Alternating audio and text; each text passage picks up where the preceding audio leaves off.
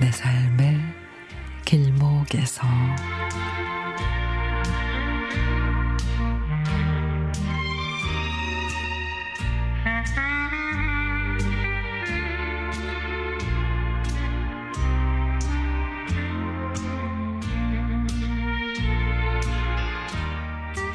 집으로 가기 위해 버스 장, 정류장으로 갔는데 기다란 두 개의 의자에 할머니 몇 분이 앉아 계십니다.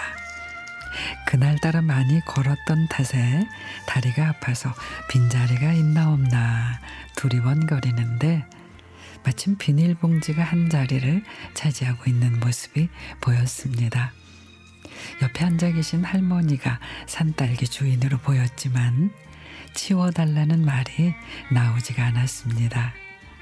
그러던 차에 마침 휴대폰 벨이 울려서 받게 돼 잠깐 통화를 하고 끊었는데 갑자기 웅성거리며 큰 소리가 납니다.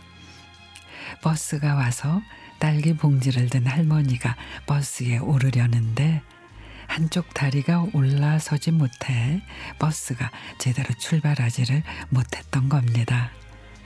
지켜보던 버스 기사분이 퇴근 시간이고 배차 시간 지켜야 되는데 하면서 좀 소리가 났던 모양입니다.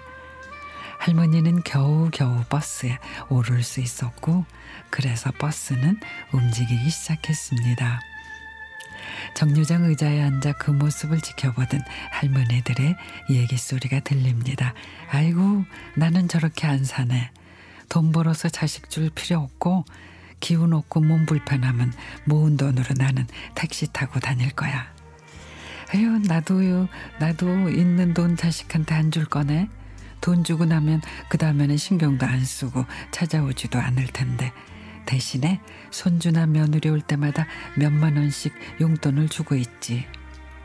아이고 나는 외손주가 오면은 2만 원, 친손주가 오면은 3만 원씩 주고 있다네. 가끔 찾아오면 덜 외롭기도 하고 그 정도는 줄 수 있으니까. 부여에 계시는 시어머니가 예전부터 하시던 말씀이 생각이 납니다. 내가 힘닿을 때까지 김장도 양념도 쌀도 보내줄 테니 내가 기운 빠져서 움직이지 못하면 니들이 좀 해다오. 작년부터 어머니 건강이 많이 안 좋아지셨습니다. 밭농사는 조금씩 하면 되지 않겠니 하시지만 자식들 성화에 농사를 못 짓게 되셨습니다.